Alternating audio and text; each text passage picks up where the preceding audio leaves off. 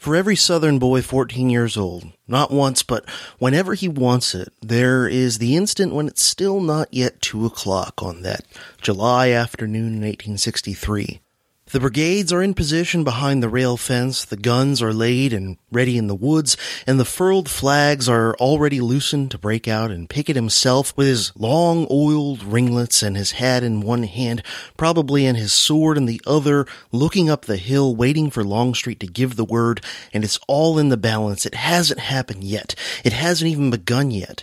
It not only hasn't begun yet, but there is still time for it not to begin against that position and those circumstances which made more men than Garnett and Kemper and Armistead and Wilcox look grave, yet it's going to begin. We all know that. We have come too far with too much at stake, and that moment doesn't need even a 14 year old boy to think. This time. Maybe this time, with all this much to lose and all this much to gain, Pennsylvania, Maryland, the world, the golden dome of Washington itself to crown with desperate and unbelievable victory, the desperate gamble the cast made two years ago. William Faulkner, Intruder in the Dust.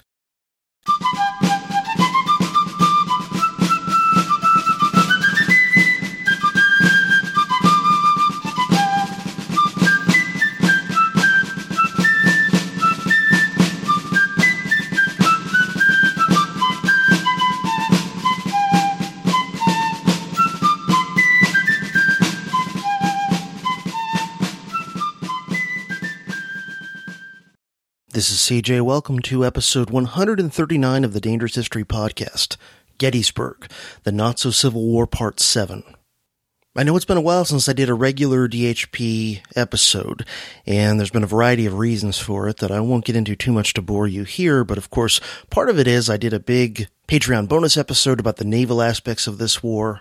Part of it is that the past month or so work has been really kind of overwhelming for me. By work, I mean the day job, and also because I've been doing a lot of research and things for upcoming Dangerous History podcast episodes, but haven't gotten to record any in a while. And I've been sick too. One of my kids got me sick over about the past week or so, and that slowed me down as well. But I'm back here with the next installment in our Not So Civil War series. And this one is mostly focused on the Battle of Gettysburg and a few other things that are kind of related to it. And while it's modest in size as a battle compared to some of the battles of World War I and World War II, for example, Gettysburg is still, to this day, the largest battle ever fought in the Western Hemisphere in terms of total numbers of men who participated. This is probably the most well-known and most studied campaign and battle of the entire war, so it's going to be difficult for me to add much to the story really, but I'll do my best to at least make my retelling of it interesting and entertaining, and who knows, maybe you'll still, even if you are a Civil War buff, learn something new about it along the way. Real quick though, before I launch into the episode, Patreon shoutouts thanks to the following awesome individuals for stepping up to support the show at patreon.com slash profcj. Thanks to Chris, John, Rowdy, Link, Lucy, Scott, Jesse, Paul, Rick, Brian, Jeffrey, Matt, Randy, Jordan, and Robert. Thank you all very much. And a few Amazon wish list thank yous, people who've gotten me stuff from the Amazon wish list. Thanks to listener Eamon over in Ireland, which, by the way, I'll be visiting again in the first week and a half or so of May who ordered me a bunch of books for St. Patrick's Day. He ordered me Bananas, How the United Fruit Company Shaped the World, The True Flag, Theodore Roosevelt, Mark Twain and the Birth of the American Empire, and also A Distant Mirror, The Calamitous 14th Century. And also thanks to a mystery benefactor for getting me Money and Power, How Goldman Sachs Came to Rule the World. Not sure who that's from, but whoever it was, thank you very much. Okay, so before I start getting into the Gettysburg campaign, I want to talk briefly about a few more generals that I've either not mentioned yet at all in this series, or I've mentioned them in passing in regards to some things they did, but didn't give a ton of detail about them. So first, a few Confederates who have some importance to the Gettysburg campaign, whom I've not talked about in depth yet. The first is General James Longstreet, who was born in 1821 and actually lived until 1904. Longstreet was born in South Carolina and attended West Point, where he was apparently a discipline problem and a lackluster student academically. He graduated third from the bottom out of a class of 56 students in 1842. However, while at West Point, he was apparently popular and made friends with a number of cadets who later also went on to be Civil War generals for one side or the other, including Ulysses Grant. Longstreet served with distinction and received several brevet promotions in the Mexican War in the 1840s. And at a battle in 1847, he was wounded in the leg while carrying his regiment's colors, and it was his friend George Pickett, who also plays a key role at Gettysburg, who actually picked up the colors from him and carried them up the hill that they were storming. Like so many Confederate political and military leaders, Longstreet hadn't really been keen on secession, but of course, like so many of them, once it happened and the war was on, he resigned his commission in the U.S. Army, in which he was a major at the time, in 1861 to join the Confederates. By the time of the Seven Days Battles in 1862, Longstreet had become one of Lee's most trusted subordinates. Lee even called Longstreet his old war horse. For most of the war, Longstreet commanded one of the corps of the Army of Northern Virginia, which for the first couple years of the war had two corps and then after that had three. Longstreet also served in Tennessee with Braxton Bragg for a little while, and he made significant contributions to a lot of major battles of the war, including Second Manassas, Fredericksburg, and Chickamauga, just to name a few. And he was with Lee up through the surrender at Appomattox at the end of the war. Often Longstreet preferred to go on the tactical defensive in battle because he seems to have grasped more so than did Lee how often just playing defense gave one a significant advantage in battle given the technologies of the Civil War. However, he's sometimes contrasted with Stonewall Jackson unfavorably, with Longstreet being portrayed as being a bit too slow and cautious by comparison with Jackson. After the war, many Confederates and Southerners in general, particularly those who were drinkers of the mythology of Robert E. Lee and who believed in the so-called lost cause mythology of the South that I'll probably explore in some detail towards the end of this series, a lot of these sorts of Confederates came to despise Longstreet in part because after the war he became a Republican and because, as I mentioned, he had made friends with Ulysses Grant while at West Point and kind of rekindled his friendship with Grant after the war was over a bit. And let's be honest, the Negativity towards Longstreet by many Southerners is in part simply to have someone to scapegoat for Lee's failure at Gettysburg, and the fact that Longstreet was the only really high-ranking commander in Lee's army who wasn't a Virginian himself certainly didn't help things either. However, in recent decades, Longstreet's reputation as a military tactician has generally been pretty favorable, with lots of military historians of this war believing that he was right to want to go on the tactical defensive as much as possible, and specifically in regard to his criticism of Lee's plans at Gettysburg, which of course we'll cover in this episode. Another Confederate general I want to mention briefly is George Pickett, who was born in 1825 and lived until 1875. He was born in Virginia and went to West Point where he was the GOAT of 1846. And if you don't know what the GOAT is at West Point, it's the guy who comes in dead last in the class in terms of his academic record. The only other goat I know of off the top of my head who's famous to history was actually George Armstrong Custer, if I'm not mistaken. So graduating in 1846 meant that Pickett finished at West Point just in time to go off to the Mexican War, where, as I mentioned, he served alongside Longstreet and carried the regimental colors up a hill when Longstreet was wounded. Like Longstreet, Pickett continued to serve in the U.S. Army right on up through the outbreak of the Civil War when he resigned his commission as a captain in order to go with the Confederates and with his home state. He was very much a proud Virginian. Supposedly, one of the last things he said to his men before sending them off on the famous charge that bears his name at Gettysburg was something to the effect of, Remember, boys, that you are all from Virginia. Pickett had a reputation as a bit of a dandy and always dressed immaculately in flashy uniforms and was known for his long drooping mustache and long curly hair and beard. And he during the war married a young lady who I think was somewhere in the neighborhood of 20 years or so younger than him, which was was a little bit of a I wouldn't necessarily call it a scandal, but just kind of something that people sort of talked about and was I don't know, for lack of a better term, sort of a thing. Pickett had served well in several campaigns in 1861 and 62, and he was wounded during the Seven Days battles and taken out of action for a while. And when he returned to the Army of Northern Virginia after Antietam, which he was out of action for that battle, he was given command of a division of Longstreet's Corps.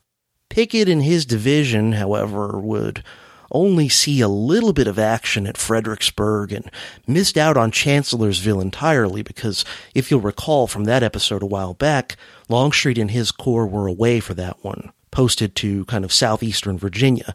So when the Gettysburg campaign came around, Pickett hadn't really seen significant action in a while, and he was really chomping at the bit to get into a big fight. His division arrived at Gettysburg towards the end of the second day of fighting, so had really not been bloodied during the first two days, and as a result, they were selected to spearhead the famous Confederate assault at Cemetery Ridge that would go down in history as Pickett's Charge. And after that battle, at least according to some sources, Pickett always kind of had a grudge against Lee for what happened to his division at Gettysburg, although there are some sources that say that that's not really the case, that the two had a, a reasonably okay relationship in the years after the war. But regardless, Pickett continued to serve in Lee's army right on up through App- Appomattox.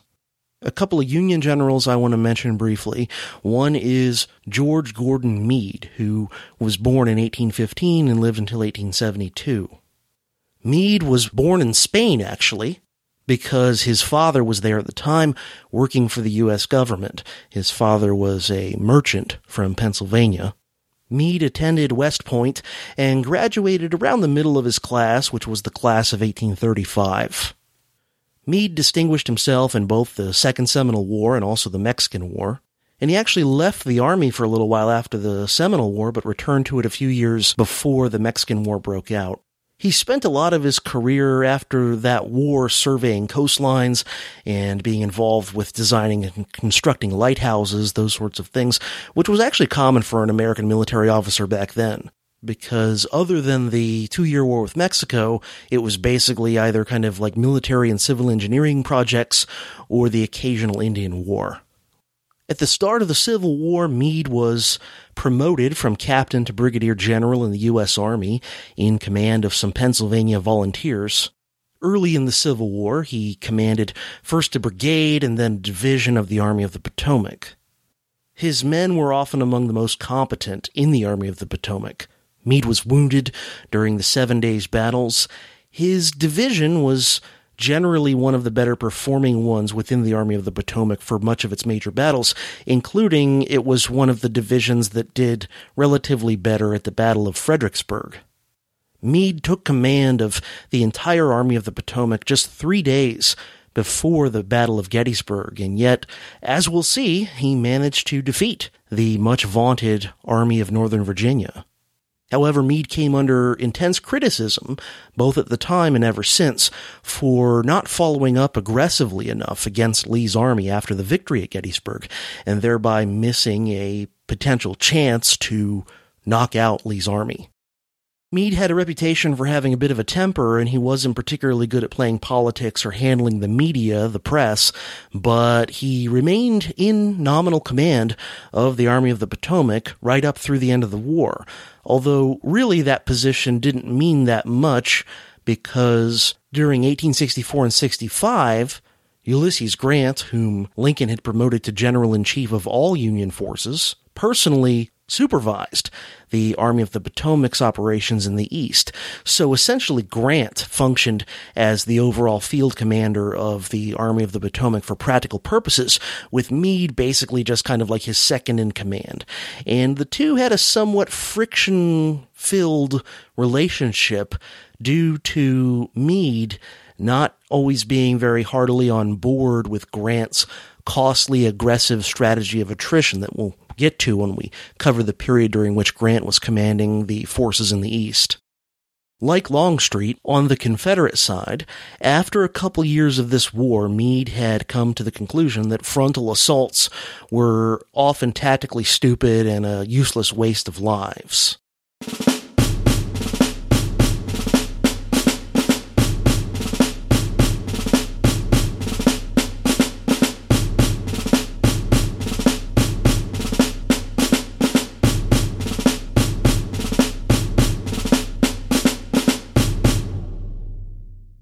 So, what were the states of the two main armies in the East in the lead up to what became the Battle of Gettysburg in kind of the early summer of 1863?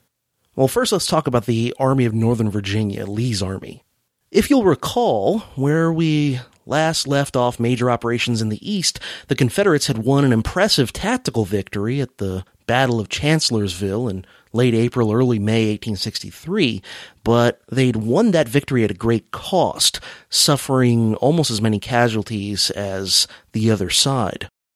General James Longstreet, whose corps had been detached from Lee's army and away in southeastern Virginia during the Battle of Chancellorsville, had returned by mid-May, and Lee's army was significantly reorganized at that point due to the death of Stonewall Jackson.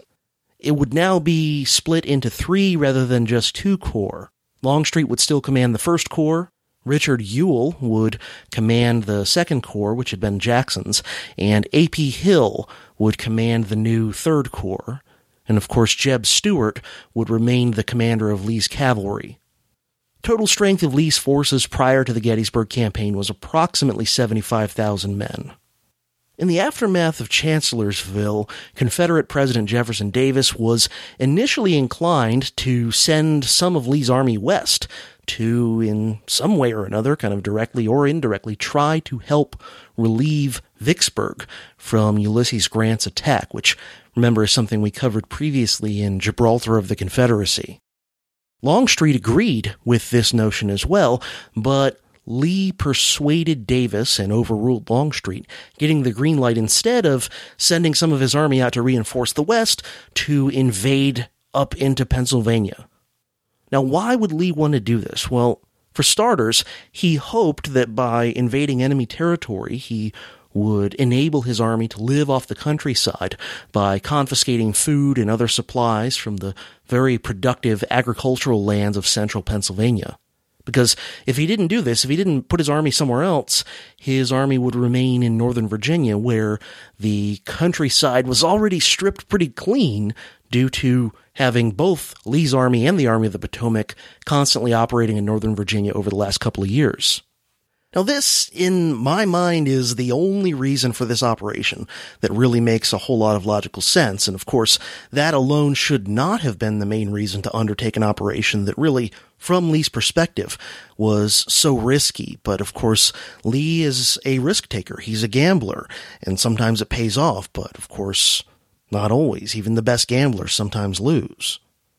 Now, in addition to living off the land of the North, Lee believed that if he scored a decisive victory against the Army of the Potomac on Northern soil, that this might tip Northern public opinion against the war and bring the Union government to terms regarding Southern independence. Now, to me, at first glance, this seems plausible. He's looking at the political dimension of the war, which you always should take into account if you're a military commander, but to me, this seems kind of stupid in terms of timing because 1863 was not an election year in the North. 1864 would be. And of course, elections in the United States don't happen until November. So the election isn't just going to be in 1864. It's going to be almost at the end of 1864. A decisive victory in 1863, in the middle of 1863, while it might have affected public opinion, would not necessarily have caused the Lincoln administration to halt their war effort. And furthermore to that, a massive Union defeat might have redoubled the administration's efforts to prosecute the war more severely. And if the right propaganda was used, it might even galvanize public opinion to fight harder rather than to give up sort of like some of the other defeats had done, or, you know, if you want to look back to earlier examples of this, every time Hannibal defeated a Roman army, the Romans would come back, you know, harder to fight him. Because the North certainly had the population to keep the war going even in the face of major defeats, as long as the will to do so remained on the part of the administration, and based on what had been done so far, I don't see any reason that it's rational to expect that the Lincoln administration would have backed down. Um, instead, what would have happened is they would have had almost a year and a half to try to bounce back and try to regain momentum in time for the 1864 elections. Because to me, the realistic possibilities for Southern independence would have revolved around two scenarios. One is to get significant uh, assistance and diplomatic recognition, maybe even military assistance from countries like France and Britain. And the other is to score a significant victory close enough to the 1864 election that it might tip the balance. Barring that, I mean, there's just no way, despite Lee's always uh, fantasizing about scoring the decisive victory where he annihilates the Army of the Potomac. That's not realistic when you have an army that outnumbers you by 50% or more. But that's what he thought. Again, Lee had always been a tactical gambler in his career in this war, and more often than not, it had panned out so far in his favor. Though still, he'd suffered enough snafus that he'd never achieved that decisive victory that he'd been searching for since the Peninsula Campaign in 1862. But now with the Pennsylvania invasion, Lee wasn't just making a tactical gamble, he was making a strategic gamble. So he cowed Davis and overruled Longstreet, and so in mid-June, Lee's army began to cross the Potomac River from northern Virginia into Maryland. As far as the Army of the Potomac, the state of that army in early summer of 1863, General Joseph Hooker remained in command of the Army of the Potomac for months, even after his disaster at Chancellorsville, and he made relatively few changes to his subordinate command structure despite that disaster. He even kept General Oliver Howard in his position despite Howard's key role in the Union loss at Chancellorsville. During this time, the Army of the Potomac had around 100,000 effectives in its ranks, and as always, it remained extremely well supplied in contrast to Lee's army.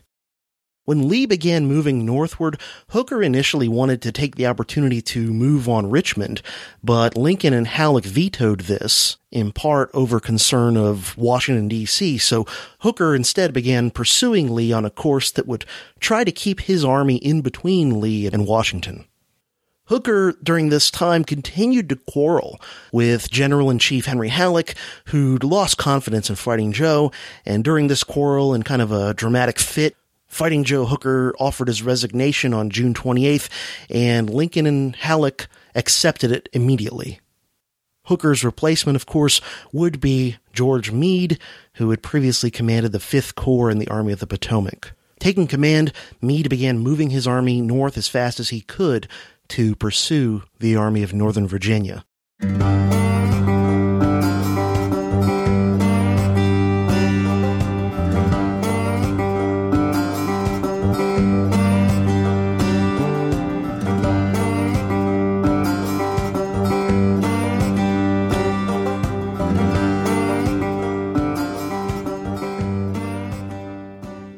In Pennsylvania, Robert E. Lee gave strict orders to his men to not pillage northern civilians and made sure these orders were highly publicized, no doubt to try to show his army's moral superiority and also to maybe set an example that later Union invaders of Virginia might follow. Lee said of this issue, quote, No greater disgrace can befall the army and through it our whole people than the perpetration of barbarous outrages upon the innocent and defenseless. Such proceedings not only disgrace the perpetrators and all connected with them, but are subversive of the discipline and efficiency of the army and destructive of the ends of our movement. However, while Lee's forces never torched a town or engaged in the large scale systematic destruction in the style of, say, William Tecumseh Sherman, there was certainly some plundering of private property carried out by some Confederate soldiers. And in addition to that, while, while that kind of behavior was technically violating Lee's orders, but obviously some people did it and got away with it anyway, even in the above board way, kind of carrying out the official policy of the Confederate Army, the Confederates did confiscate supplies of all sorts from private citizens and private companies. And notice the word confiscate, meaning not voluntarily contract for. Now, they forced sale, essentially. They did pay, but of course they paid with Confederate IOUs and Confederate paper money that was already not worth much, certainly not in Pennsylvania. And the Pennsylvanians, no doubt, were not at all excited about taking these Confederate notes in return for their property that was confiscated from them. And the last thing I'll say about the Confederates' behavior towards civilians in Pennsylvania is that Confederate soldiers kidnapped black people that they found, including those who were freeborn, not just those that they would have had proof were former slaves who had escaped, but pretty much any black person they found was liable to be captured, kidnapped, and sent south to be sold. One Confederate officer actually wrote of this practice, quote, we took a lot of Negroes yesterday. I was offered my choice, but as I could not get them back home, I would not take them.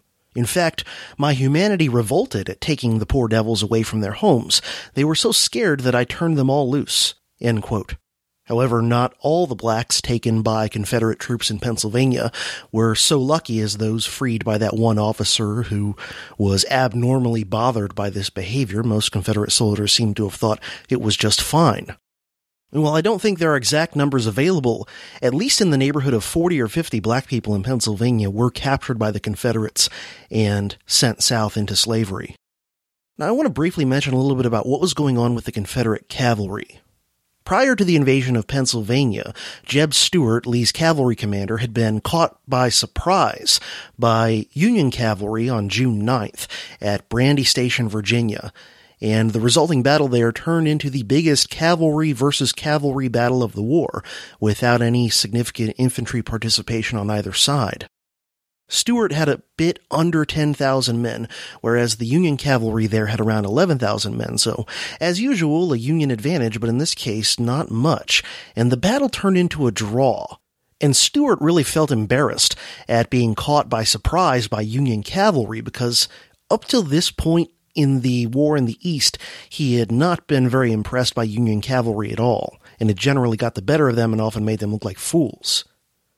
So, in part because he had been surprised by the Union cavalry and wanted to redeem himself and his reputation, Jeb Stuart asked for and received permission from Lee to take most of the Confederate cavalry and make a big raid around the Army of the Potomac, trying to repeat the sort of daring cavalry operations that he'd previously done so deftly against McClellan, in which he'd really severely disrupted the Union Army's supplies and communications and gained valuable intelligence on the enemy's whereabouts and confiscated supplies and so on in the process. Lee's orders said that Stuart was supposed to stay in regular contact while doing this, but it also gave Stuart some leeway to make decisions, and so as a result, Stuart would be gone and out of contact for a while at the very time Lee was moving into Northern Territory. And this is going to mean that Lee's army will be operating in enemy country without the usual screen of cavalry out ahead of the infantry to act as the eyes and ears of his army. So in a way, I mean, you know, he has some maps of the area and whatever, but in terms of what's really going on as far as where are the enemy forces located, etc., Lee is going to be operating essentially blind on the Gettysburg campaign. Now, as for George Meade, when he took command of the Army of the Potomac, like I said, the Army had probably a little over 100,000 men, and this was organized into seven corps of infantry and one corps of cavalry. So bigger than the Confederate forces, organized into more units, and of course, as always, much better supplied. When Meade took command, the Army of the Potomac was near Frederick, Maryland, and most of Lee's army was actually already 40 miles or so northward in Pennsylvania. And so Meade began moving his army as quickly as he could to close in towards where Lee was. So without necessarily intending to, at least certainly not on the part of either commander of either army, the two armies began kind of converging gradually towards the town of Gettysburg, in part because Gettysburg had somewhere between, between uh, 10 and 12 major roads that converged through the town from pretty much all directions. On June 29th, Lee, whose army was at that point actually strung out over quite a bit of distance, learned from a scout who was working for Longstreet that in fact the Army of the Potomac was quickly headed north, closing in towards the Army of Northern Virginia. And so Lee started trying to concentrate his army together, minus Stuart's cavalry, of course, who were still off incommunicado, and to gather his army together at the town of Cashtown. On June 30th, a brigade of Confederates set out from Cashtown to the town of Gettysburg, supposedly on a supply run because they had heard there was a large quantity of shoes in Gettysburg, and a lot of Confederates either had no shoes or really subpar shoes, and here they were an opportunity to get some well-made Yankee pairs of shoes. You can see how this would really be alluring to a bunch of footsore infantrymen. When this brigade set out, they were told not to start any major engagements, however, in part because Lee's army was still kind of trying to gather itself together. As that brigade approached Gettysburg, they saw some Union cavalry in town, and so they decided to pull back to Cashtown without a fight because of those orders that I just mentioned. The next day, July 1st, 1863, would be the first real day of the Battle of Gettysburg, which is going to spread over the course of a total of three days.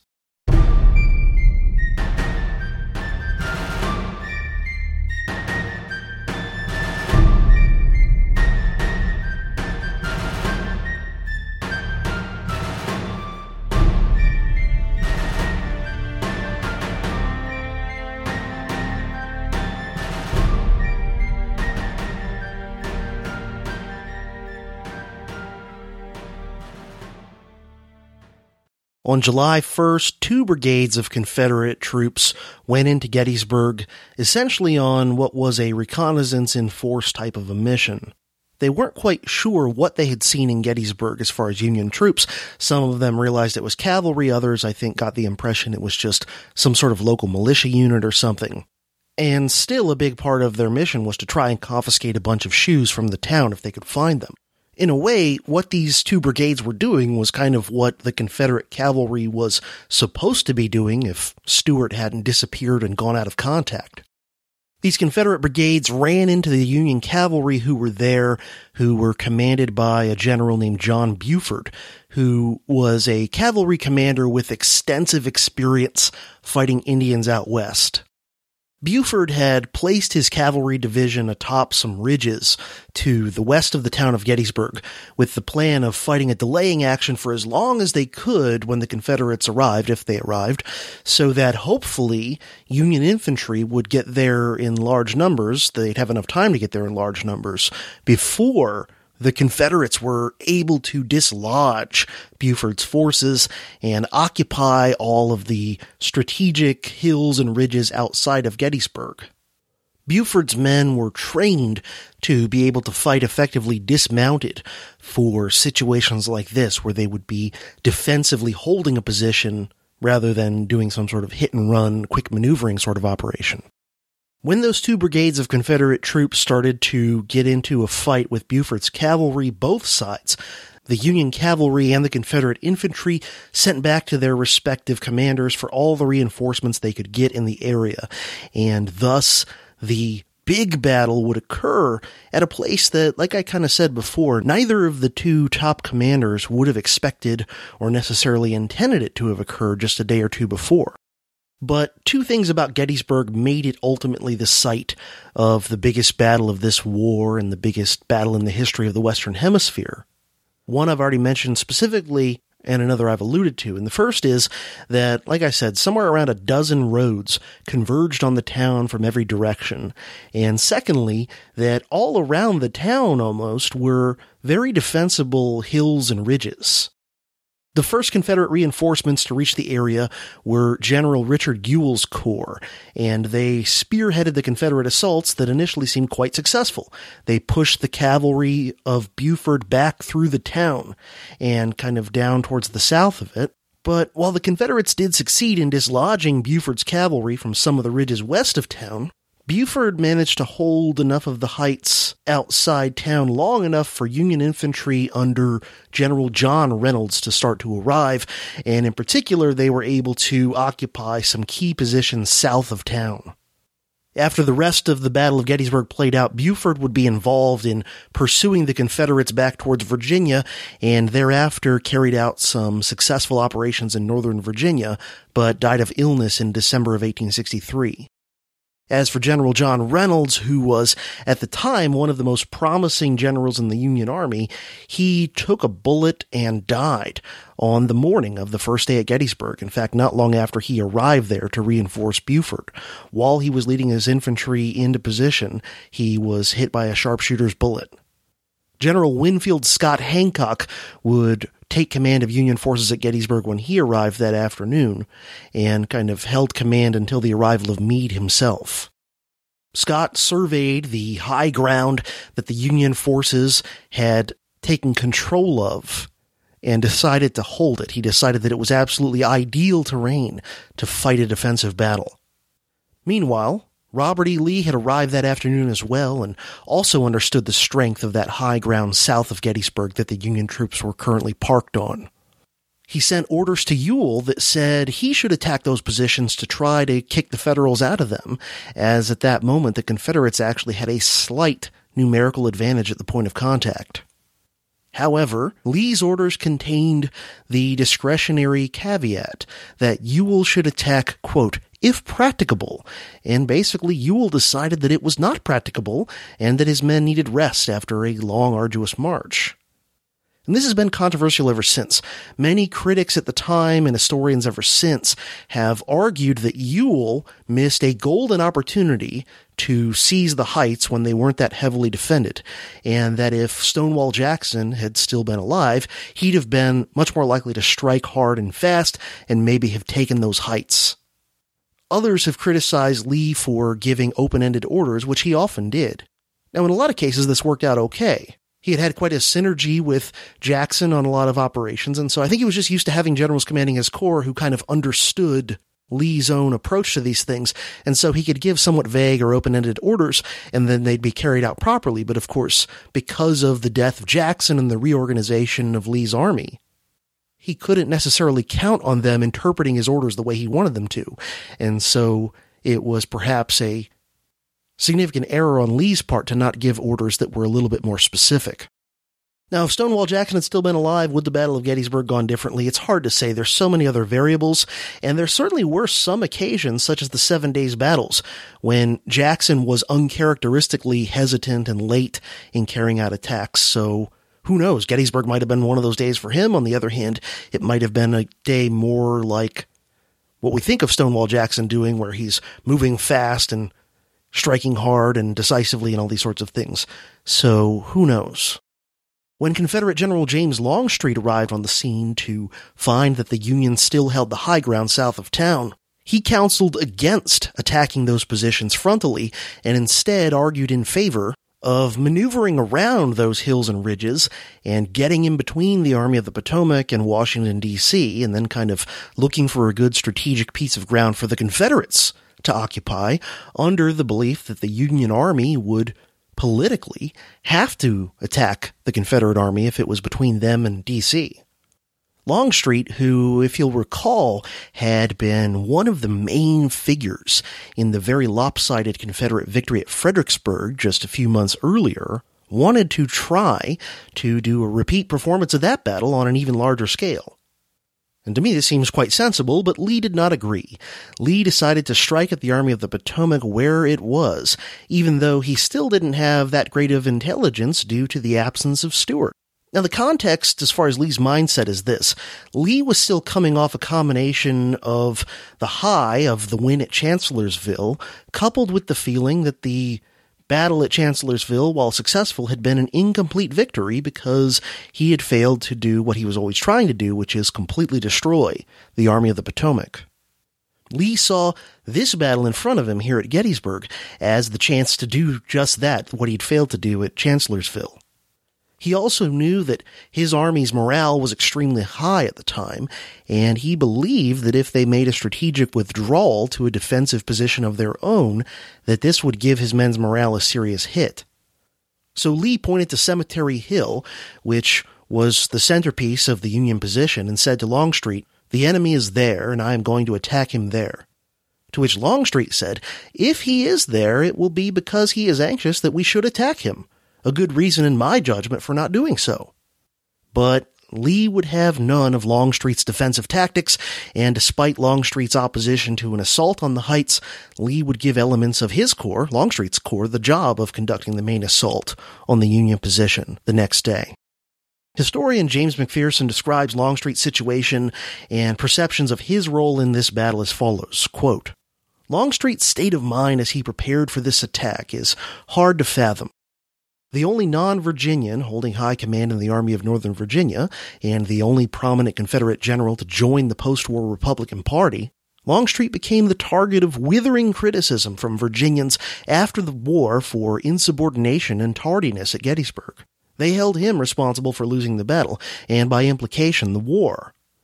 Some of this criticism was self-serving, intended to shield Lee and other Virginians, mainly Stuart and Ewell, from blame.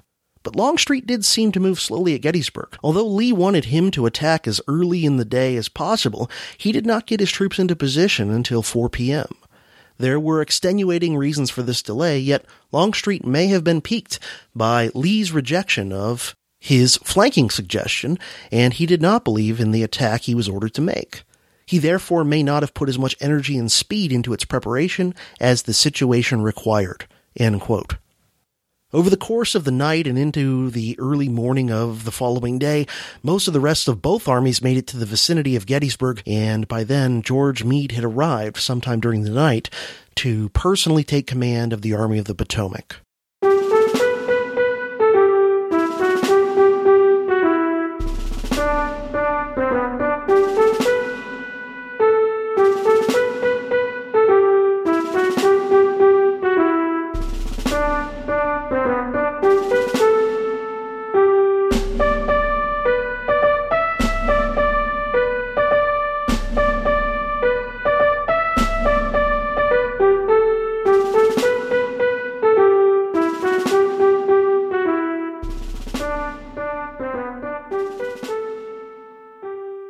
So the situation at the start of the second day of Gettysburg was that the Union forces were on a series of ridges and hills south of the town itself in kind of an inverted fishhook shape. The right flank of the Union position was the shorter end of the fishhook, what would be the pointy end of the hook, and that was parked on a hill called Culp's Hill.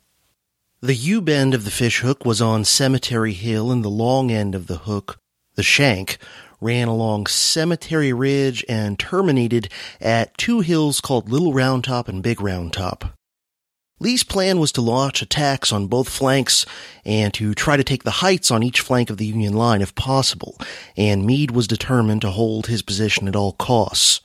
Lee would have Ewell's corps make an attack on the Union right, but the primary attack would be carried out by Longstreet's corps, which hadn't been beat up on the first day as Ewell's had been.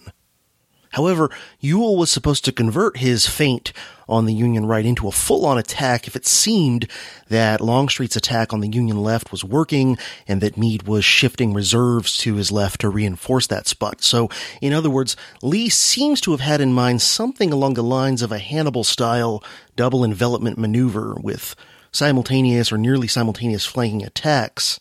However, unlike Hannibal at Cannae or Daniel Morgan at Cowpens and the American Revolution for that matter, this was a very different situation.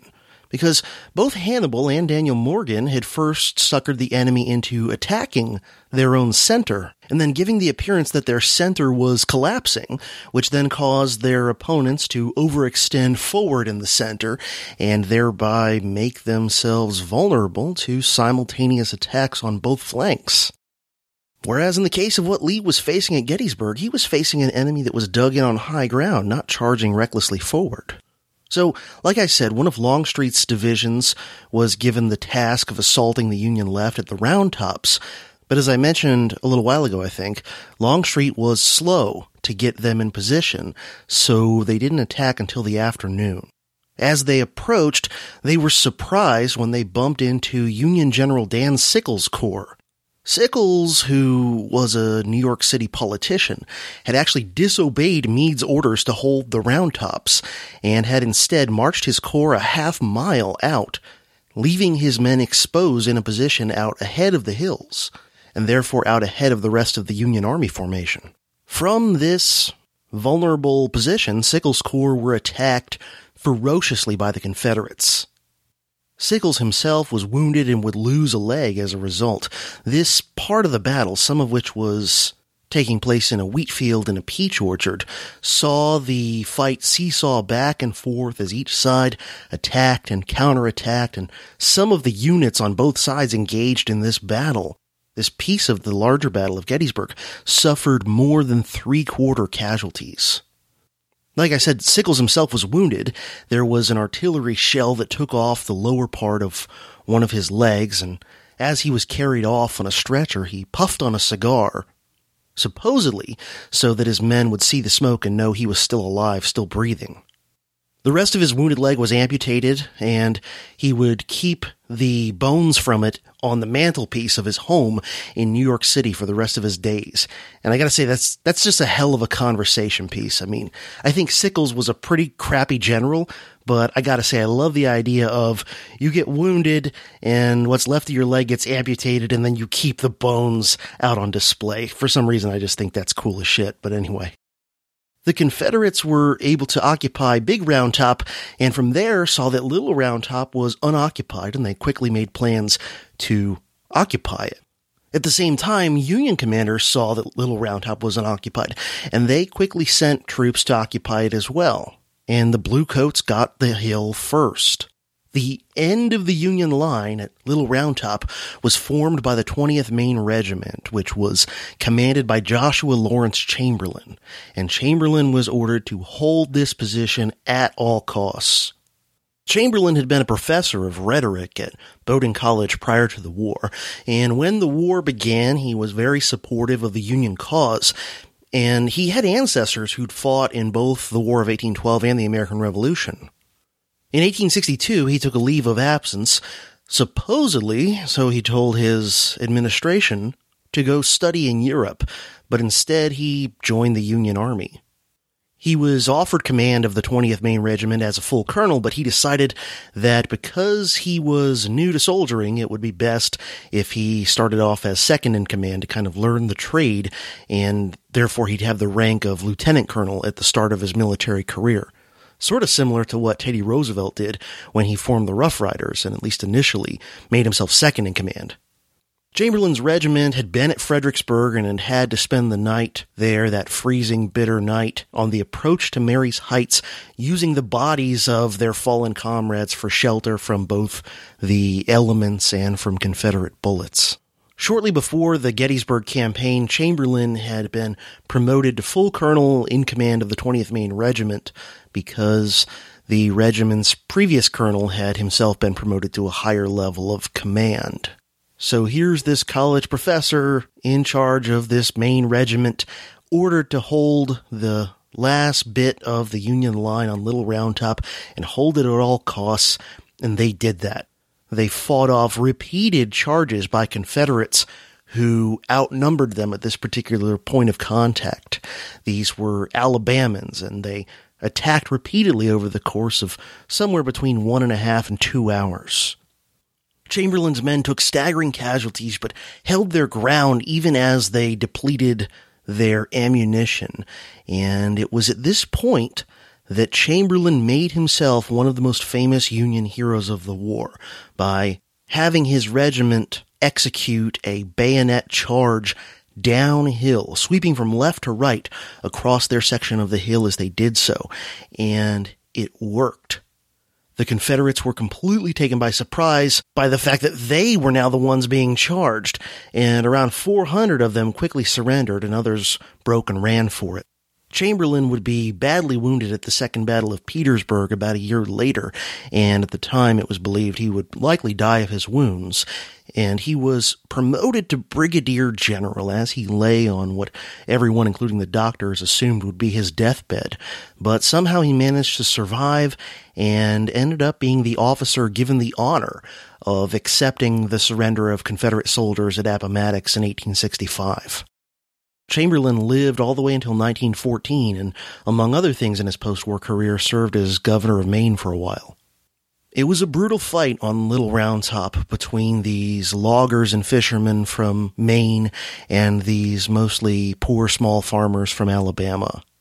And it really illustrates the tragedy of this conflict that you've got essentially working class people of their respective places and respective ways of making a living. You've got these mostly poor farmers as the rank and file Confederates, and then you've got these, you know, kind of blue collar loggers and fishermen from Maine. And what are they trying to do? Well, they're trying to shoot each other and impale each other on bayonets and cavalry sabers and engaging in brutal close quarters fighting trying to crack each other's heads with musket butts, etc.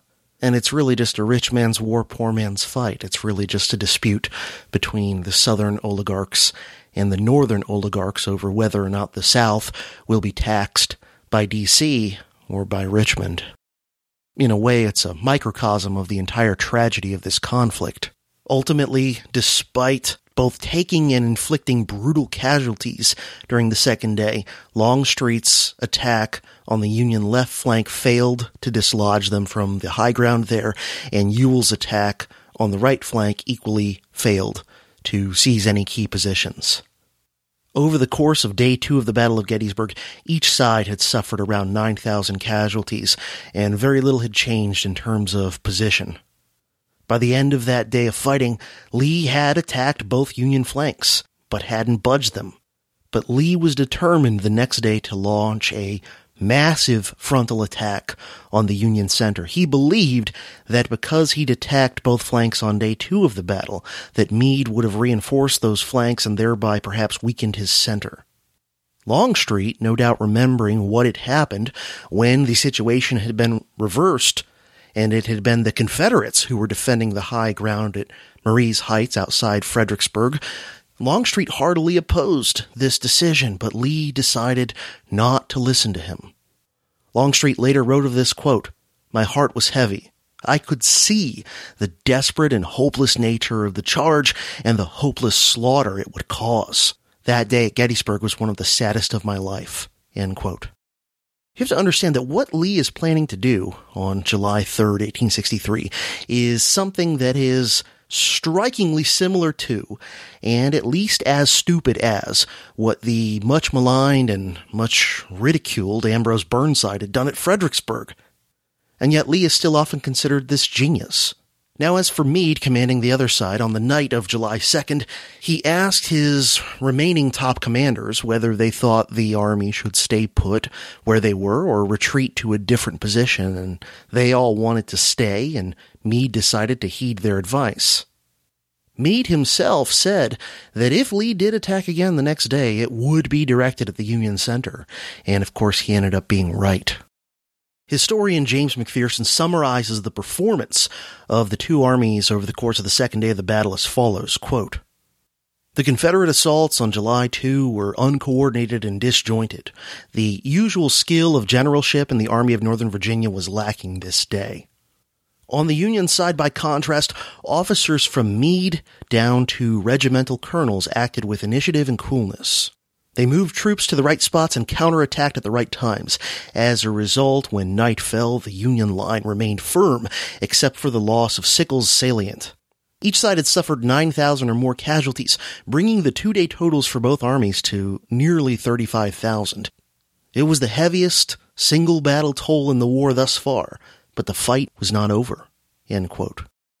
Which brings us to the third and final day of the Battle of Gettysburg, July 3rd, 1863, a day which was dominated by the massive assault that gets known to history as Pickett's Charge.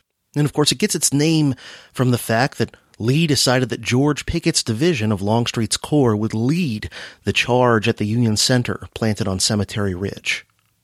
Lee really thought this would work. He thought that the morale of his men would overcome the Union's numbers and positions and firepower. He thought that he could launch a big enough artillery barrage to soften them up.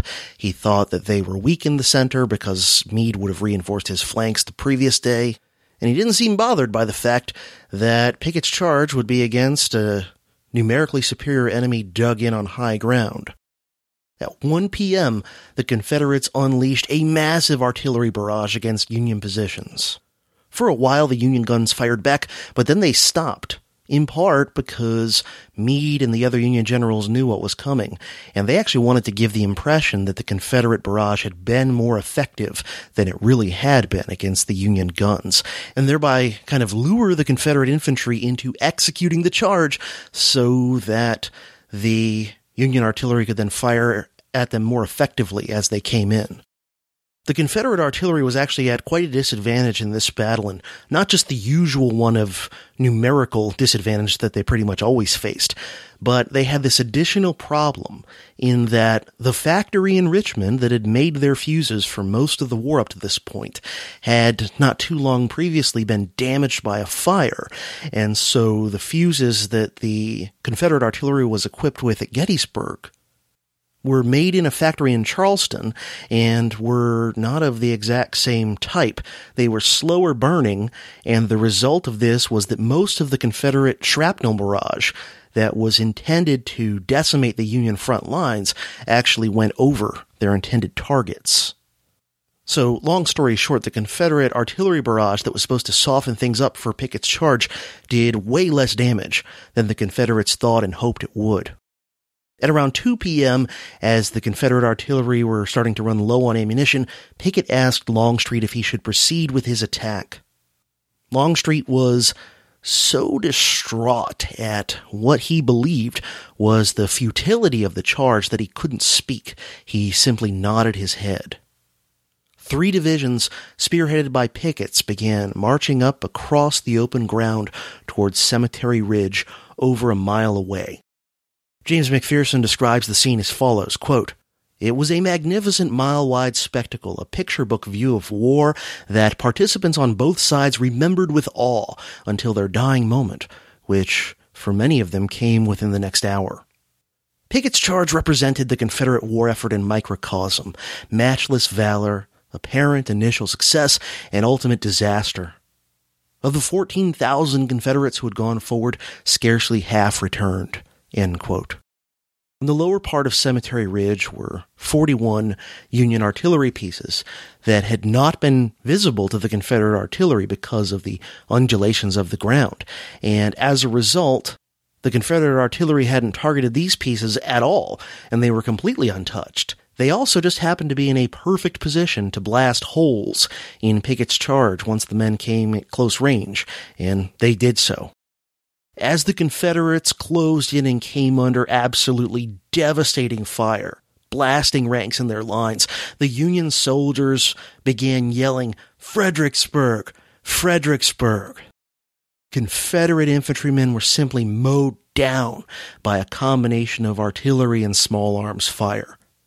Even though there aren't machine guns and things like that yet, in many ways it reminds me of the British assault that began the Battle of the Somme in 1916, where you have these men very bravely and gallantly walking off over open ground to attack a position they have no chance of ever taking, and then getting mowed down like grass. Most Confederate soldiers who participated in Pickett's charge didn't even make it past the stone wall near the base of the heights. Only at one spot where there was a corner in the wall that was called the Angle did a few hundred Confederates, led by General Lewis Armistead, make it close enough to actually engage in some close quarters bayonet combat. But they were quickly taken care of. Armistead himself was killed, and all of his men who'd made it past the wall became casualties, either killed, wounded, or captured. In total, 50% of the men who had participated in Pickett's charge became casualties of one type or another within the space of less than an hour. As the survivors were straggling back towards the Confederate lines, Robert E. Lee walked out to them saying things like, It is all my fault. When he told Pickett to prepare for a possible Union counterattack, Pickett said, General Lee, I have no division. And according to many, Pickett would never forgive Lee for the rest of his life. All told, over the course of all three days, the Battle of Gettysburg resulted in about 51,000 casualties, with a bit more than half, approximately 28,000 of them being Confederate and about 23,000 being Union casualties. Now remember, casualties includes wounded, captured, and missing as well as killed. And so, like all Civil War battles, the percentage of casualties who were actually KIAs was a fairly small minority of the total. Usually, the percentage of casualties who were actually killed in a Civil War battle ran between about 10 and 15 percent. And it, the Battle of Gettysburg, this was around 15 percent. So it was on the high side, but not outlandishly so. It was like on the high normal side, you might say. But because of the size of the battle, of the huge numbers of men involved, it ended up being a staggering death toll. Over 3,000 Union soldiers killed and over 4,500 Confederate soldiers killed. But of course, proportionally, the Confederates were much harder hit because the Army of Northern Virginia had only been at most three quarters as large as the Army of the Potomac on the eve of this battle. And this meant that Lee had lost around a third of his army over the course of three days. And the ratio was reflected amongst the officers as well. Around a third of the officers of the Army of Northern Virginia were casualties. And over the course of the entire Gettysburg campaign, the Army of Northern Virginia and the Army of the Potomac had each lost five generals killed. The following day, July 4th, a Union soldier from Massachusetts surveyed the battlefield and apparently filled with empathy for the fallen from the other side, as so many soldiers were in this war after the heat of battle passed, he wrote of the scene, quote, Many hundreds of the enemy's dead were still lying where they fell. As we passed over that field of blood and death in a thoughtful silence, we looked upon those upturned youthful faces, and as we saw no trace of passion or of hate, our minds would wander unbidden away off to that southern home and picture a fond mother who on bended knees is fervently asking God's blessing to rest on her darling soldier boy. And as we spread our mantle of charity over them, we murmur, My brother, rest in peace. The day after Pickett's charge, July 4th, 1863, heavy rains came in. The two armies continued to face each other and did their best to tend their wounded, Lee pulling what was left of his battered force together in a defensive position to fight off a possible Union counterattack, and Meade never pulling the trigger on such an attack. He would be heavily criticized for doing this, though to be fair, the weather was bad and his own army, while victorious, had been pretty beat up over the three days of fighting as well. And he seems to have refrained from a massive counterattack, partly out of some amount of respect for Lee's army, and he said something to a subordinate to the effect that he didn't want to do something as foolish as what Lee had done in terms of frontally attacking an enemy. In other words, he seems to have been concerned that despite the beating they'd given Lee's army, if they charged in against them, they might still face significant damage of their own. In the evening, Lee's army began moving out. Meade's army pursued, but kind of slowly and cautiously. Throughout the Confederacy, there was despair at this disaster, especially combined with the fall of Vicksburg, which remember happened just the day after the last day of Gettysburg. Josiah Gorgas, who was the chief of the Confederacy's Ordnance Department and who was usually an optimist during the war, wrote, quote, Events have succeeded one another with disastrous rapidity. One brief month ago, we were apparently at the point of success. Lee was in Pennsylvania, threatening Harrisburg and even Philadelphia. Vicksburg seemed to laugh all Grant's efforts to scorn. Port Hudson had beaten off Banks's force. Now the picture is just as somber as it was bright then. It seems incredible that human power could effect such a change in so brief a space. Yesterday we rode on the pinnacle of success. Today absolute ruin seems to be our portion. The Confederacy totters to its destruction. Within a month of the Battle of Gettysburg, Lee wrote Jefferson Davis and offered to resign his command, but Davis wouldn't accept it.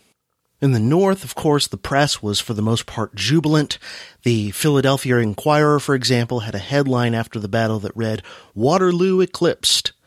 And the fact, again, that Vicksburg fell just the day after Pickett's charge only added to the sense of triumph. As you might imagine, it was a huge Fourth of July celebration in the North in 1863, and in many places in the North it lasted into the following week. Kind of ironic when you think about it that they were blending the celebration of the 13 colonies' successful secession into celebrating the North's victory in trying to prevent the South from seceding, showing how people often, back then as much as today, have a tendency to turn Independence Day celebrations into really just kind of generic celebrations of nationalism rather than making the 4th of July really about the, at least supposed ideals of the American Revolution ideas of national self-determination and so on. On July 7th, Lincoln gave an address in which he said that the real importance of the 4th of July was that, quote, for the first time in the history of the world, a nation by its representatives assembled and declared as a self-evident truth that all men are created equal. On this last 4th of July past, when we have a gigantic rebellion at the bottom of which is an effort to overthrow the principle that all men are created equal, we have the surrender of a most powerful position, referring to Vicksburg, and not only so, but in a succession of battles in Pennsylvania, near to us, through three days, so rapidly fought that they might be called one great battle, and on the fourth, the cohorts of those who opposed the declaration that all men are created equal turned tail and ran. So Lincoln's argument was the entire message of the American Revolution and the Declaration of Independence was all men are created equal. That's all you need to know. Rather ahistorical, but that's what he said, and of course, many people throughout the North lapped it right up.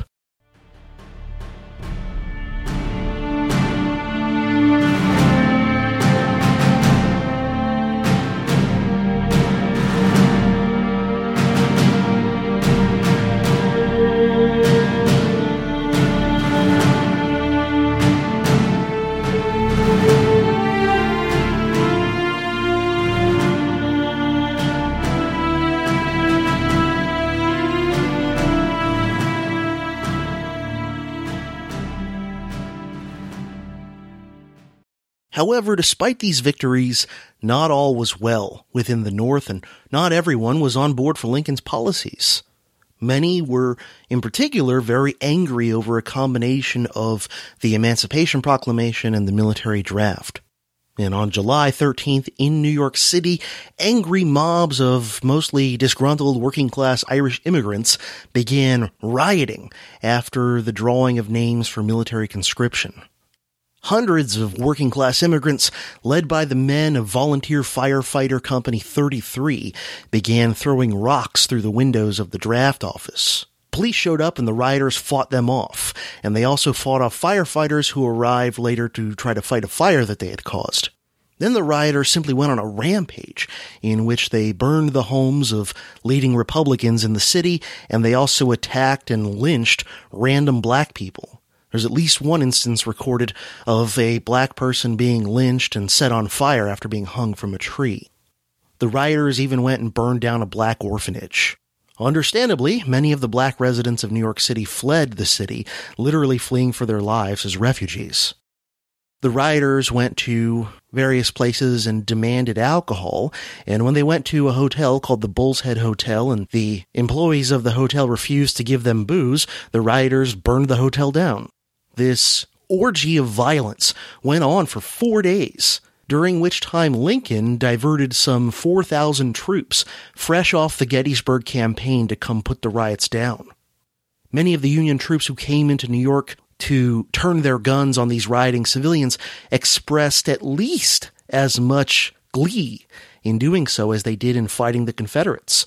One Union soldier wrote of his unit's artillery, quote, those guns are slotted for close actions, and the men that handle them are in the habit of obeying the orders of their officers without asking questions. Indeed, we are all united in this sentiment, namely that the enemies of our flag must be conquered wherever met. More than 100 people altogether would be killed in various ways by this violence, and the wounded were not even sure, but probably numbered in the neighborhood of 2,000 by the time the riot was suppressed. It's still, as far as I know, the worst riot in American history. The Protestant quote unquote native elites in New York who were predominantly Republican, who obviously tended to side strongly with Lincoln and against the rioters, often frame their criticisms in explicitly prejudiced racial, ethnic sorts of terms against the rioters, who were mostly, like I said, Irish Catholic immigrants and therefore Democrats, and no fans of Lincoln's war. So just to give you an example of the language that was used, you know, that they weren't just criticizing the rioters for the violence and for them victimizing random innocent people, including uh, a lot of black people, but to then cast this into a larger kind of ethno nationalistic sort of terminology. The New York Evangelist newspaper published an editorial about the riots that said, quote, in looking over the long list of killed and wounded, we find scarcely an American name. They are almost all Irishmen. They were especially conspicuous in the hunting, burning, and hanging of poor Negroes. At such times, we cannot forget that these Irish, who thus attack a part of our population, are all foreigners, while the Negroes whom they hunt like fiends are natives of the soil, Americans by birth, that have a far better right here than this scum of a foreign population.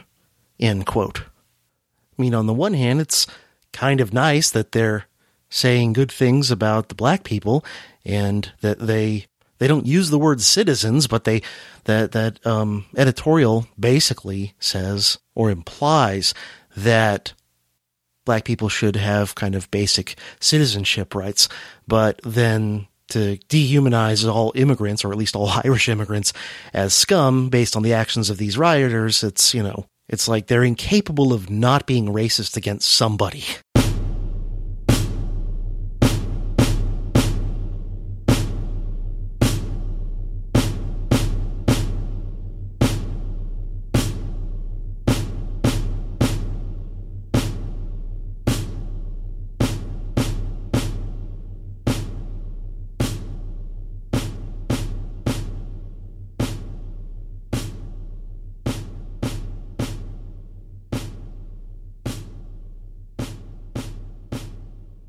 To talk a little bit about the most famous piece of oratory in American history, the Gettysburg Address, which was delivered on November 19th, 1863 at the dedication of the National Cemetery at the Gettysburg Battlefield. At the event, the main address was given by former U.S. Secretary of State and former Massachusetts Governor Edward Everett. President Lincoln, who was at the event, wasn't even listed as a speaker on the event's program.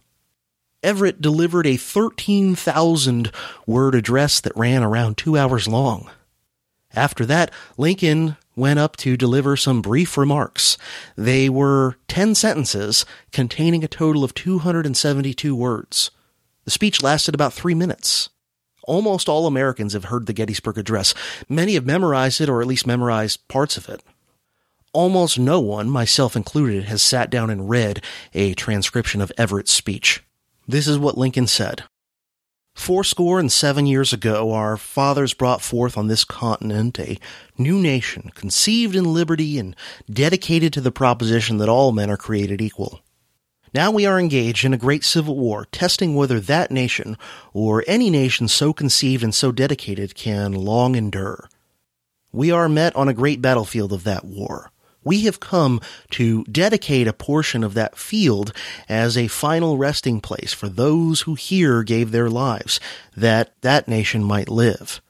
It is altogether fitting and proper that we should do this. But in a larger sense, we cannot dedicate, we cannot consecrate, we cannot hallow this ground. The brave men, living and dead, who struggled here have consecrated it far above our poor power to add or detract. The world will little note nor long remember what we say here, but it can never forget what they did here. It is for us, the living, rather, to be dedicated here to the unfinished work which they who fought here have thus far so nobly advanced.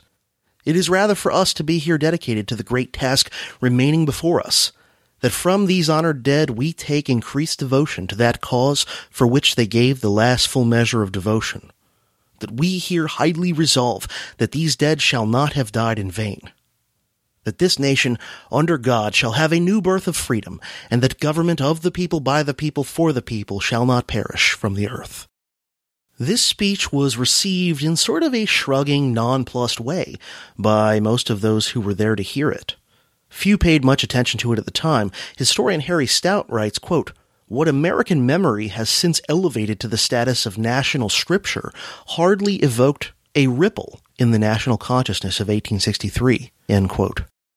Edward Everett, for his part, seems to have appreciated, if nothing else, the concision of Lincoln's speech, and later wrote to Lincoln, quote, I should be glad if I could flatter myself that I came as near to the central idea of the occasion in two hours as you did in two minutes. Many were much harder on the speech. The Chicago Times, a Democratic Party paper, said of the Gettysburg Address, quote, the cheek of every American must tingle with shame as he reads the silly, flat, and dishwatery utterances of the man who has to be pointed out to intelligent foreigners as the President of the United States. The Times of London said of the address, quote, the inauguration of the ceremony at Gettysburg was an imposing ceremony, only rendered somewhat flat by the nature of Mr. Everett's lecture and ludicrous by some of the luckless sallies of that poor President Lincoln. And yet this speech has been canonized into perhaps the central scripture of the post 1865 American civil religion canon. An interesting thing to note about this speech and of many of the other speeches Lincoln delivered over the remainder of the war and the remainder of his life was its emphasis on nationalism as now defined by identification with the federal government rather than with the states as being the nation in question.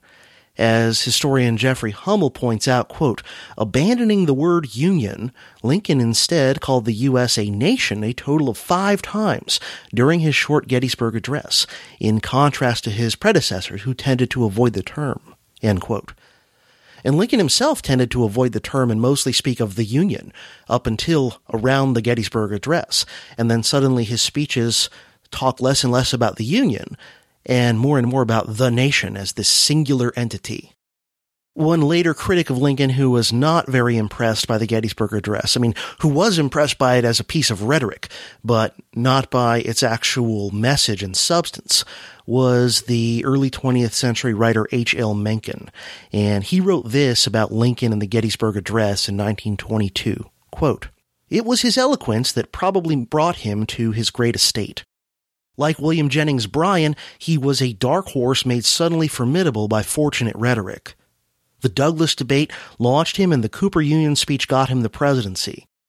This talent for emotional utterance, this gift for making phrases that enchanted the plain people, was an accomplishment of late growth. His early speeches were mere empty fireworks, but in middle life he purged his style of ornament and it became almost baldly simple and it is for that simplicity that he is remembered today. The Gettysburg speech is at once the shortest and the most famous oration in American history. Put beside it, all the whoopings of the Websters, Sumners, and Everetts seem gaudy and silly. It is eloquence brought to a pellucid and almost childlike perfection, the highest emotion reduced to one graceful and irresistible gesture. Nothing else precisely like it is to be found in the whole range of oratory. Lincoln himself never even remotely approached it. It is genuinely stupendous. But let us not forget that it is oratory, not logic, beauty, not sense. Think of the argument in it. Put it into the cold words of every day. The doctrine is simply this that the Union soldiers who died at Gettysburg sacrificed their lives to the cause of self determination, that government of the people, by the people, for the people should not perish from the earth. It is difficult to imagine anything more untrue. The Union soldiers in that battle actually fought against self determination. It was the Confederates who fought for the right of their people to govern themselves. What was the practical effect of the battle at Gettysburg? What else than the destruction of the old sovereignty of the states, i.e., of the people of the states? The Confederates went into battle an absolutely free people. They came out with their freedom subject to the supervision and vote of the rest of the country. And for nearly 20 years, that vote was so effective that they enjoyed scarcely any freedom at all. Am I the first American to note the fundamental nonsensicality of the Gettysburg Address? If so, I plead my aesthetic joy in it in amelioration of the sacrilege. End quote. Obviously, if you've listened to this series up till now, you'll know that I don't agree with everything Mencken said in that statement, especially about the Confederates being an absolutely free people before the Civil War, or at least before they, they lost the Civil War and that sort of thing. And I think he goes too far on a few things. But that said, I think he does a good job of pointing out the logical flaws with the central concept of Lincoln's speech, which is essentially that allowing the South to govern itself independently is a mortal threat to the concept of representative Republican government worldwide. As nonsensical as this notion may be to the coldly rational mind, Lincoln seems to have been a true believer in it. And so were many of his soldiers, particularly his officers. They were steeped in a nationalist mythology, a sort of religious like dogma that the Union was this sacred, eternal, indivisible idol. And these sorts of sentiments, of course, would make it into the Pledge of Allegiance in the 1890s. And when you look at the statements and writings of a lot of the Union officers, it seems the more educated they were, the more they believed in this civil religion. This sort of stuff will probably come up again when I do an episode examining the lower and mid-level soldiers' perspectives of the war you know, the enlisted men and the low and mid level officers, which, when I cover it, will include some discussion of what we can glean about their motivations and their beliefs. But for now, I'll just leave it at that, that it was a common belief amongst the ardently pro-war people of the North that if the South were allowed to govern itself, this would somehow doom small r Republican government in the United States and also worldwide. Just because an idea is logically absurd doesn't mean people won't passionately believe in it and even fight and die for it. The fact that of all present day political factions in the United States, it's probably the neoconservatives who, more than anyone else, worship the Gettysburg Address. That fact should give a sane person pause. These people, the neoconservatives, have interpreted the Gettysburg Address to be a call for the United States to spread its system by force of arms around the world. An American Trotskyism, if you will. And given how many American neocons actually used to be real Trotskyists, perhaps it isn't surprising that they might want to be the Johnny Appleseeds of global revolution. And, uh, not surprising that they would use Lincoln's pretty sounding but logically flawed sermon speeches as their sacred scriptures. So in closing out this episode, I just want to reiterate if Ambrose Burnside is a fool for what he ordered the Army of the Potomac to attempt at Fredericksburg, then Robert E. Lee is at least as much of a fool for ordering Pickett's charge. Like I said before, there's a touch of the same feeling of the 1916 British offensive on the Somme in Gettysburg as there was at Fredericksburg, as far as the whole concept of more valor, less judgment. Men being sent to their doom en masse as lemming-like cannon fodder in a completely idiotic frontal assault against a well-prepared and dug-in enemy. The truth is, Lee had looked so good in the war up until this point primarily because the men he'd faced at the helm of the Army of the Potomac had been severely flawed, to put it charitably. Men like George McClellan, Ambrose Burnside, Joseph Hooker, and so on were all in different ways not competent co- to command that army well. All it took was a little bit of speed and decisiveness and aggression on Lee's part, and he could usually get the better of those commanders because they were, up through the summer of 1863, not terribly competent. George Meade may not have been a genius, but he was competent. And given the Army of the Potomac's superior resources, that's all it took to make the difference. Just competence. Historians still disagree over whether the fall of Vicksburg and the resultant Union supremacy on the Mississippi or the Confederate defeat at the Battle of Gettysburg was more important to the ultimate Confederate loss in the war. While I lean more towards Vicksburg, really I think that's an argument that's ultimately impossible to decisively and objectively settle for certain. My own view is that the taking of Vicksburg was more important to the actual kind of military, economic, and logistical nuts and bolts sort of aspect of the war. But that Gettysburg was probably more important in an- another realm, one that is intangible, but certainly very important to wars, and that is politics and public opinion. I think Gettysburg and the press it received probably did more to bolster Northern public opinion in favor of the war effort than the fall of Vicksburg did at the time, simply because of the way that Gettysburg was fixated upon by the press and by the public. But regardless of all that, what is certain is that these two massive Confederate losses, coming in rapid succession on consecutive days, certainly made the odds against the Confederacy even more unfavorable. Among other things, these two losses made any possible British and or French recognition and support of the Confederacy extremely unlikely. By the way, I will probably address the diplomatic and international ramifications of this war in a future episode. That said, these two victories didn't make Confederate victory impossible, as evidenced by the fact that the war still went on for another 21 months, and there would still be some Confederate victories here and there along the way. But the Confederate military never really regained the roll they'd been on prior to Vicksburg and Gettysburg, and the possibility of one big decisive win for Robert E. Lee became even more unrealistic than it had been previously. But there still remained one plausible scenario in which the South might perhaps have won its independence, and that is if they managed despite not winning decisive victories, to simply make the war so costly and drawn out for the Union that the public and many in Congress might turn against it, and as a result, perhaps might decide to not reelect Lincoln and might instead decide to reelect a president and a Congress that was friendly to the idea of negotiating an end of the war with the South. Because, after all, 1864 would be an election year.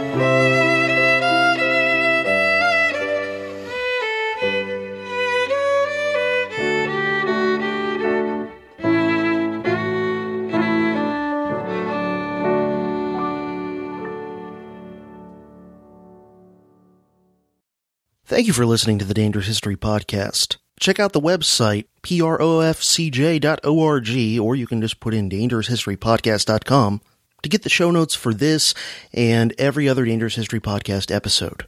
While you're there, you can email subscribe to the site over in the right hand side. And if you put in your email address there and subscribe, you won't get any spam or anything like that from me, no junk email. You'll simply get an email notification every time something new is posted at my website. You can follow me and the show on Facebook and Twitter as well, and you can subscribe to the podcast in iTunes, Stitcher, Google Play, however you prefer to consume your podcasts. If you enjoy and appreciate this show, there are many different ways you can help me keep this show going, growing, and constantly improving. One easy way is simply to spread the word about the Dangerous History podcast to those you think might appreciate it who don't already know about it. And you can also help the show out by leaving ratings or reviews in venues such as iTunes, which helps the podcast get ranked more highly.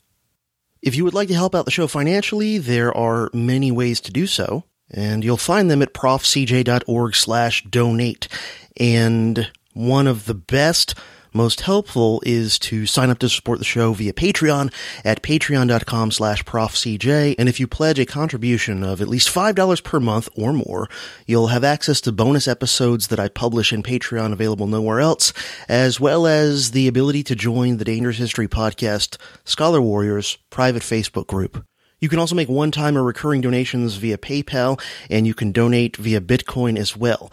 And of course, if you buy things from any of my Amazon affiliate links or my AbeBooks affiliate links, go through those links, then do your shopping as normal, and the Dangerous History Podcast will get a small commission at no additional cost to you. This has been another episode of the Dangerous History Podcast, helping you learn the past so you can understand the present and prepare for the future.